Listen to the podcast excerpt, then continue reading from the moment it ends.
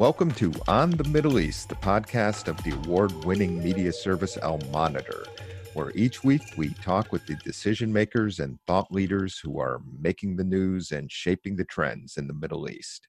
I'm Andrew Parasiliti, president of Al Monitor. And this week we'll be talking about Turkish foreign policy, Turkey's president Recep Tayyip Erdogan, and the Kurdish question in Turkey and Syria with Al Monitor columnist and scholar Cengiz Candar, who has written a new book, Turkey's Mission Impossible War and Peace with the Kurds. My conversation with Cengiz Candar and more after this short break. President Trump defined the US policy as America first. I think for Erdogan, it is Turkey first. And given the knowledge that we have on Mr. Erdogan, that um, his pragmatism is uh, recognize no boundaries, he wouldn't opt either for the United States or Russia. So the, he will try to manage both as much he sees opportune to Turkey's or his own personal interests.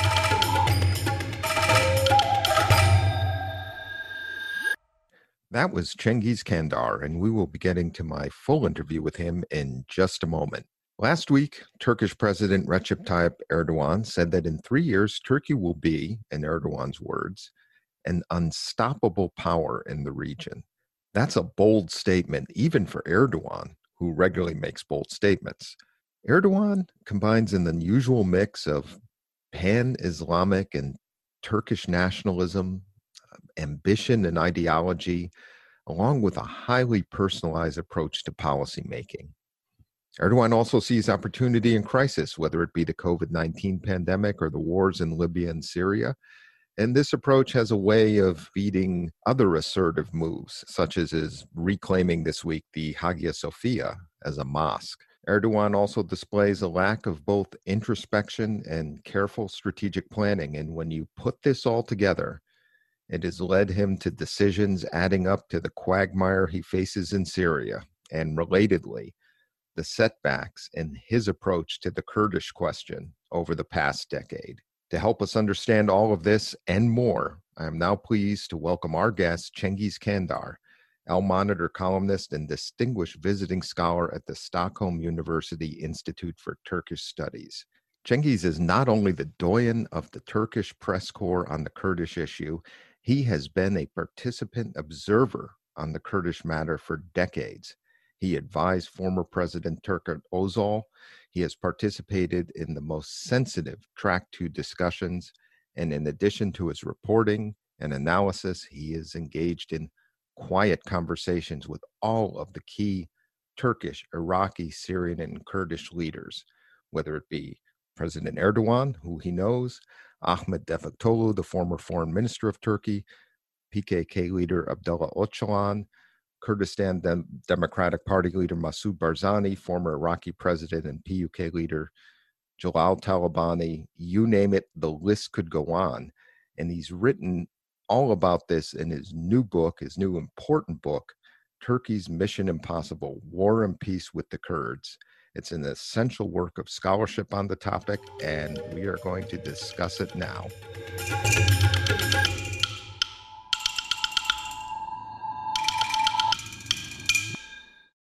Cengiz, welcome to On the Middle East. It's a pleasure to be with you, Andrew. Pleasure to have you. Let's get right into it. And the topic that's in the news this week there was a decision by a Turkish court which has backed President Erdogan's desire to press ahead with converting the Hagia Sophia Museum back into a mosque. Now, you write this week for Al Monitor that, and I'm quoting your article, the reconversion of the Hagia Sophia into a mosque serves as if an identity card for the political Islamists and Muslim nationalists, unquote, and that Erdogan's move needs to be seen in an even broader light. That is, you say, his forceful claim for the global leadership of Muslims. What do you mean by that? And help us put that in context. Actually, the, the court decision is, is a farce because there is no rule of law in Turkey and the, the judiciary is not independent at all. And nobody in Turkey refers to reconversion of Hagia Sophia as the verdict of the administrative Uh, high court.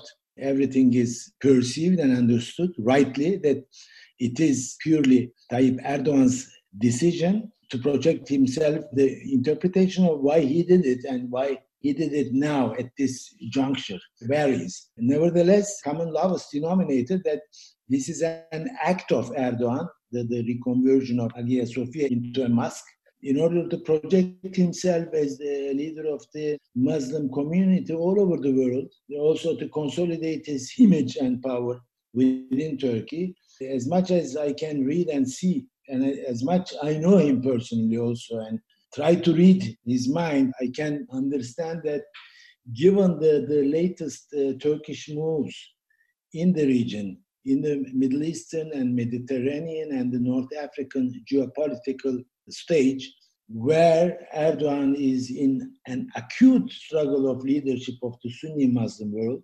primarily, that pits him against, and Turkey, of course, against uh, Egypt, uh, Saudi Arabia and United Arab Emirates as the stakeholders in the struggle, and which reflects itself, as a matter of fact, in Libya more than anywhere else recently.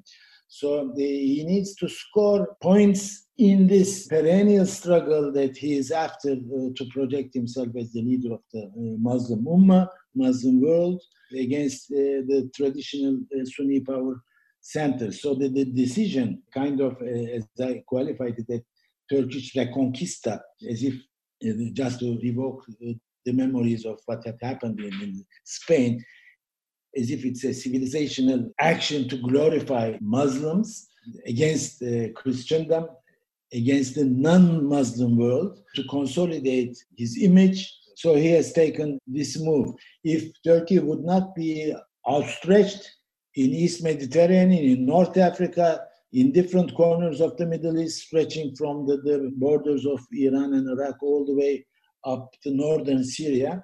I wouldn't uh, imagine that Turkey or, or uh, Erdogan would undertake such a step because it's not only a matter of confronting the sentiments of the, the Christian and the Western world and also Israel, of course, because uh, in his victory speech, if I would call it as such, he also mentioned the resurrection of the Hagia Sophia is a step forward on the path to liberate the Dome of the Rock, which of course uh, addresses itself to the core of the Middle East problem, to the Palestinian problem, and therefore confronting Israel as well. But this doesn't make us to divert from the gist of the issue. Less Islamic, but more Turkish nationals, as, as much I see, the core of the, and the ideology of the Erdogan regime in Turkey nowadays. You uh, spent a lot of time with President Erdogan. You write about this uh, in your book, Mission Impossible. Uh, tell tell our listeners uh, how would you describe him as a as a person, a politician, and a leader, and what do you see as his legacy or his legacy as it's developing, as contrasted to what he wants it to be. You alluded to some of these issues in your previous answer about leadership uh, in the Muslim world, but talk about Erdogan, the man as you've known him, and his trajectory as a leader in Turkey. He is definitely a larger than life figure, coming from very, very modest, humble backgrounds, son of a worker, and who also constructed his life in his early youth as a laborer then small shopkeeper, a businessman, and so on. And uh, coming from the very modest backgrounds, coming from the working class districts, downtrodden areas of Istanbul, he climbed up the ladder of power in Turkey, very institutionalized compared um, to the other countries in the region, uh, whether it be the Middle East or the Balkans, uh, a very institutionalized uh, country which has the legacy of an empire, the Ottoman Empire, and a staunchly secularist uh, country uh, with established political institutions, political parties, and this gentleman coming from such uh, modest background, uh, with humble origins, with a religious upbringing, and pushing himself into the Turkish ruling elite, then hijacking, in a sense, albeit imperfect, Turkish democracy into a one-man autocracy tells a lot about uh, who Erdogan is. He is a person to be reckoned with, and most probably the, the sound assessment who he was, clairvoyant appraisal, what role he played in history could only be done perhaps after some decades. But uh, just uh, saying that uh, the, the sound, sober, and accurate analysis of him needs some decades um, ahead of us also uh, by itself suggests that he is a larger than life figure and simultaneously a very enigmatic personality. For such a, a person, in terms of his background, and he's no intellectual at all, but um, for sure, a very astute political animal, very shrewd politician, to be compared with the founder of the Republic of Turkey, the great name of Turkish history, Kemal Atatürk.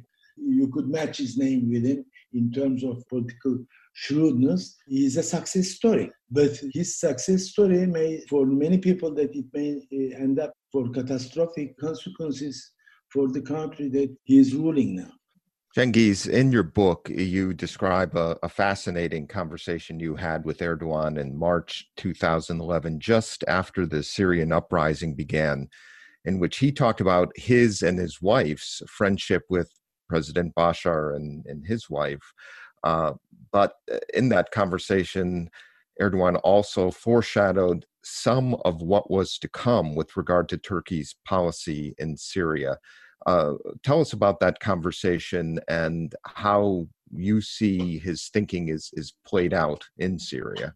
It was just the conflict in Syria was just two weeks old, so uh, so it was it's in embryonic stages. So it was we were on the way back to Turkey from Erbil from a state visit to Iraq and Iraqi Kurdistan. And during the flight, I had asked about what he thinks what might happen in Syria because it will be a, a, difficult situation for him. As you had just reminded me in the question that he had very close family relationship and personal uh, rapport with the president of Syria, but at the same time he was trying to project himself as the spokesperson of the downtrodden of the Middle East, Palestinians and the rest.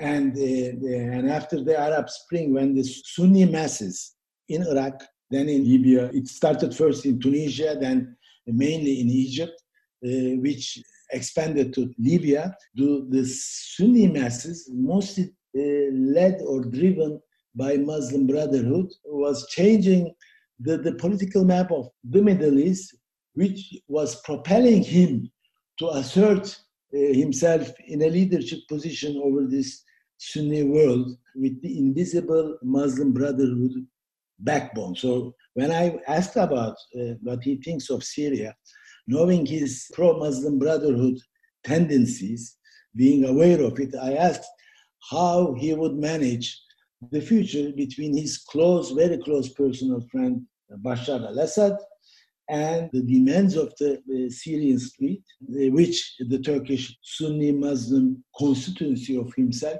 would be uh, sympathetic with. So the response uh, he gave to me uh, suggested to me that he was not unprepared at all what to see in Syria. He was uh, mostly uneasy that the developments in Syria uh, could end up in a huge refugee flow into Syria. And given the experience of uh, Iraq in the aftermath of the Gulf War in 1991, uh, he said that we can't afford to have that much refugee flow, but he also underlined that uh, when it comes to Syria, we have to take into consideration, he gave names. Uh, he said Aleppo connotes Hatay, the Turkish province of Hatay, adjacent to it, and also uh, Kamishli is not only Kamishli, meaning the Kurdish inhabited largest town of northeastern Syria with a bearing upon Turkey's Kurdish question. And therefore, he deduced in his response to me that he said, we cannot uh, wait this refugee flow and act as bystanders to the conflict, to the evolution of the conflict in Syria, but we have to have our defense lines not in the ter- within the territory of Turkey, but we have to establish them within the territory of Syria. So it kind of uh, heralded Turkish preparation to get heavily involved with the, the Syrian imbroglio, which became the case uh, later on, and also the, the interventionist uh, tendencies in the minds of Turkey. But some um, expectations, predictions rather than expectations, the predictions of himself uh, came true in the sense that there had been a huge refugee flow into Turkey, much more than he had anticipated.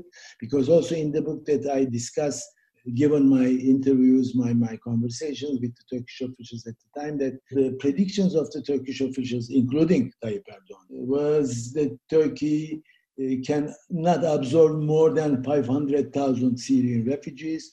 So Turkey will be ready to host about 500,000 refugees. If uh, figures would be over that, Turkey might step into Syria, as Tayyip Erdogan told me, to establish the first defense lines to prevent it. But now Turkey has um, 3.6 million, uh, rather uh, with the unregistered ones, around 4 million Syrian refugees within Turkey, um, um, creating a big pressure uh, in Europe and, and uh, shaping up the relationship of domestic policies of many EU member countries, as well as uh, the bilateral relations of each one of them with Turkey and uh, the European Union with Turkey in general. Cengiz, uh, you describe the Turkish intervention and uh, occupation of northeast Syria as a as a quagmire, as Turkey's uh, Vietnam or Afghanistan and uh, also are critical of his aspirations for a safe zone there, which Erdogan had said was to resettle some of these 3.6 million refugees. Now, Erdogan has been nothing but consistent in terms of his uh, stated objectives uh, for Syria and the safe zone, in addition to the resettlement of refugees. It's about eliminating what he terms the terrorist threat from the uh, Syrian Kurdish armed group, the People's Protection Units, the YPG, which uh, he says is linked to the Kurdistan Workers' Party, the PKK. So, how does Turkey get out of this quagmire, and what's Erdogan's plan at this point, or do you think he has a plan? It's such a question. I, am not sure whether um, Erdogan has the answer to it. It's a very interesting episode of history that we are we have been witnessing right now. That when Turkey stepped in uh, to Syria, which I heard from uh, the, the former President Gül, that Turkey had no exit plan for that. So he was critical of that. And I had told him in, in our conversation that, um, Mr. President, um, are you aware what you are telling to me? He said, What? I'm of course aware, he said, what I'm telling to you, that we didn't have an exit plan. I have a plan B. I said, but by saying this, you are telling to me that you don't have a plan A also, because um, in order to have a plan, plan B, an exit plan, you have to have a plan. If it doesn't work, then you just implement or try to implement the plan B. If you don't have uh, plan A, you can't have plan B. Or vice versa, if you don't have any B plan, then you don't have an A plan. So I was being, of course, sarcastic to him, but I think it carries a grain of truth what I was telling to him at that day, uh, some four years before today, uh, that Turkey, when uh, involved itself in, in Syria, it was much more for purposes of trying to see the regime in Damascus would be overthrown within six, seven months. So it was an immature expectation. Therefore, Turkey hosted the Syrian uh, opposition for that, and, and they didn't come up true. Then, by some developments, Turkey were deprived to play a role in Syria. Then uh, the Turkish uh, the outlook uh, vis-a-vis the developments in Syria has changed, um, and it became uh, mostly defensive they were very much um, uneasy about um, the emergence of a Kurdish entity adjacent to Turkey's border. So they, they had in mind to prevent it, whatever the cost. And that's how the contradictions between Turkey and the United States appeared over the northeastern battleground of Syria, and also which led uh, Turkey to a rapprochement with uh, Russia which uh, in turn led Turkey to move into northwestern Syria in, into Afrin and then to Astana and to Sochi uh, this uh, partnership that Turkey established with Russia and, and Iran at a secondary level created a Turkish military presence in northwestern part of Syria. So uh, while uh, creating wedges in the NATO security system and uh, creating problems with, between two allies, Turkey and the United States.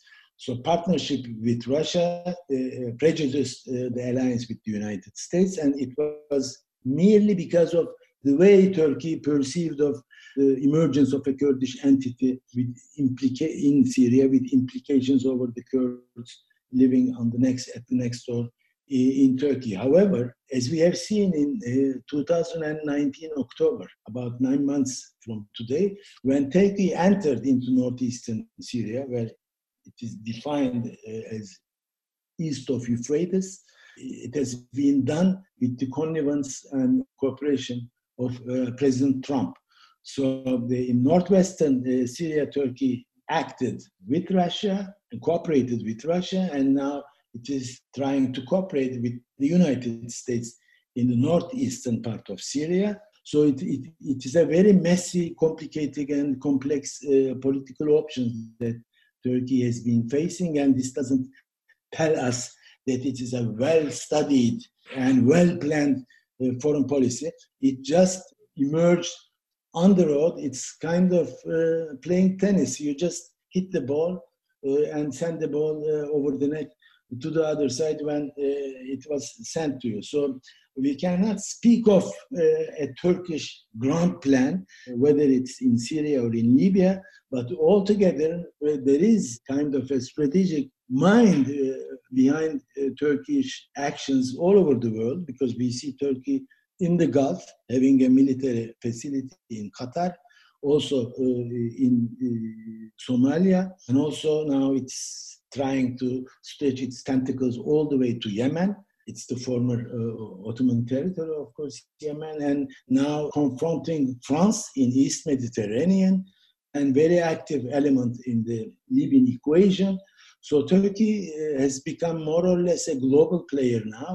Cengiz, as you you talk about Turkey's relationship with the with the U.S. and Russia, do you believe that Erdogan at some point will either tilt decisively one way or the other? or will he decide uh, to continue to try to keep both in play to further his and Turkish objectives?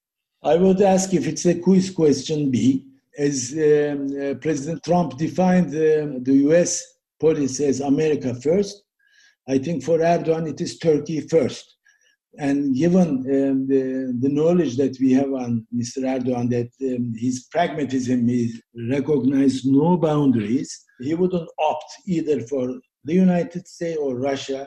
He will try to manage both as much um, he sees opportune to Turkey's or his own personal interests. Cengiz, the Turkish campaign to establish a security corridor on its southern border has also included increased attacks on PKK strongholds in Iraqi Kurdistan. Now, this is in itself nothing new. These have happened periodically over, over decades that Turkish forces have gone into Iraq to hit the PKK.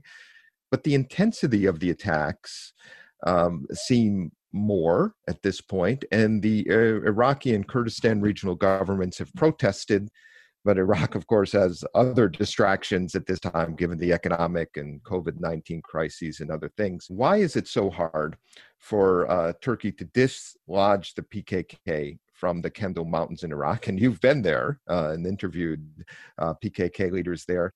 Well, one is topography. The other is PKK is not an organization uh, in the sense that a group of um, the people under arms. It is huge, big movement with branches all over, from Iran to Syria, in Iraq itself, more than anywhere else in Turkey. So PKK is, for official um, parlance in Turkey, it's terrorism or terrorist organization.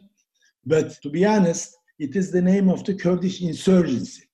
So the, it is not uh, easy to quell an insurgency which has deep roots, uh, historical roots, geographical roots and sociological roots. And if we add the topography of the area, the uh, Kurdistan of Iraq, the northern Iraq, it's, it's, it's not a matter of weeks or so that the might of the Turkish military power, if it is introduced, it will end the PKK. This was exercised since more than uh, 30, 40 years, and it didn't give any, any uh, satisfying results. Although nowadays Turkey inflicted a lot of damage to the PKK's military infra infrastructure, again, to be honest. Yet, if uh, one thinks that there is a military solution uh, to end this problem, uh, he or she has to wait for a very long time. What is interesting in the Turkey's actions regarding your question um, of the Turkish military action in, in northern part of Iraq against the PKK strongholds or bases there, the Turkey is gradually establishing a kind of a cordon or a corridor stretching out from the Iraq-Iran border about 20 to 40 kilometers deep in uh, to the south in, in the territory of Iraqi Kurdistan from the Turkish frontier 180 kilometers wide, 20 to 40 kilometers deep. And if you uh, move into Syria, the same vision is in the minds of Turkey to establish a corridor. It's kind of a safe zone which uh, they aim to have for 400 kilometers at length, at wide, and uh, 30 kilometers wide. And almost 200 kilometers of it is achieved in terms of its width and uh, 30 kilometers in uh, depth.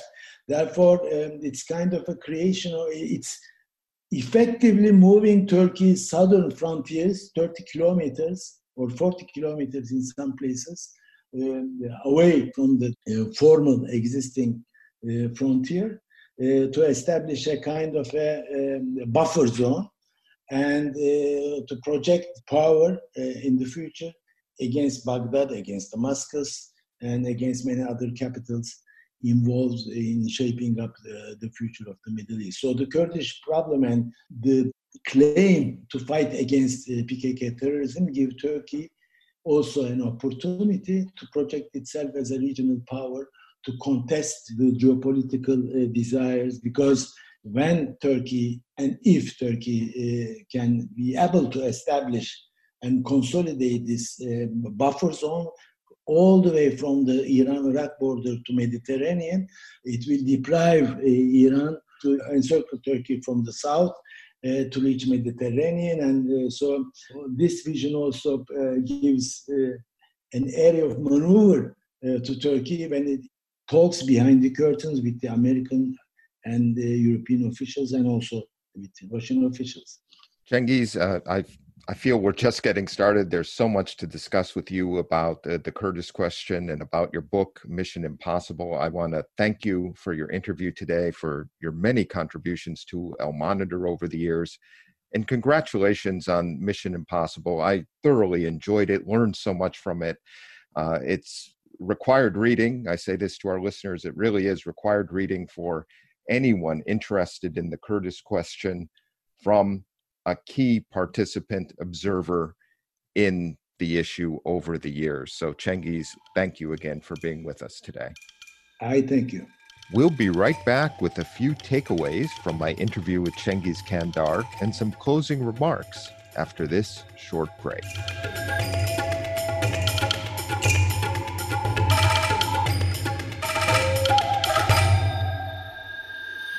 I'm Ben Caspit, Al Monitor veteran columnist reporting from Israel, one of the world's major news and action suppliers of all times, comparing to its tiny size.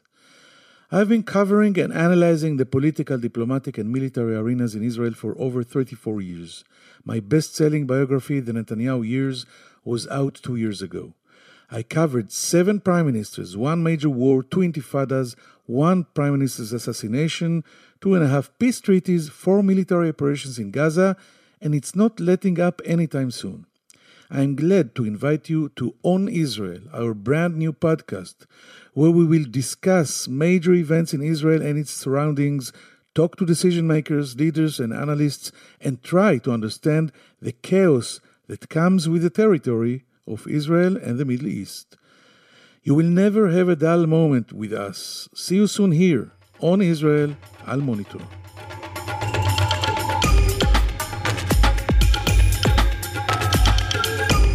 Welcome back to On the Middle East. Let me share with you three takeaways from my conversation today with Cengiz Candar. First, that the scope of Erdogan's ambition is something to behold, not just in establishing a security corridor on Turkey's borders with Iraq and Syria, not just in North Africa, where he feels he's playing a winning hand in Libya, but in the Muslim world by reclaiming the Hagia Sophia as a mosque. Second, that this ambition may be rooted in a powerful pan Islamic uh, ideology and Turkish nationalist vision, but it's not really implemented in any coherent or strategic way. Cengiz compared it to a tennis match. Erdogan hitting the ball and playing the return. Third, I found Cengiz's answer to my question about why it has been so hard to eliminate the threat from the PKK in northern Iraq and elsewhere, despite a relentless Turkish military campaign. His answer was concise and incisive, if perhaps controversial, in Turkey and elsewhere in the region. Cengiz said that the PKK, while it is designated a terrorist group in Turkey and in the US and elsewhere, it is nonetheless a movement. And, to quote Cengiz, the name of the Kurdish insurgency. And it is not easy to quell an insurgency which has such deep roots. I encourage you all to read Cengiz Candar's new book and to read his columns at Al Monitor. Thank you all for listening to On the Middle East. I'm Andrew Parasiliti. I'll be back next week. And in the meantime, please sign up for this and our other Al Monitor podcast on Israel with Ben Caspit at your favorite podcast platform.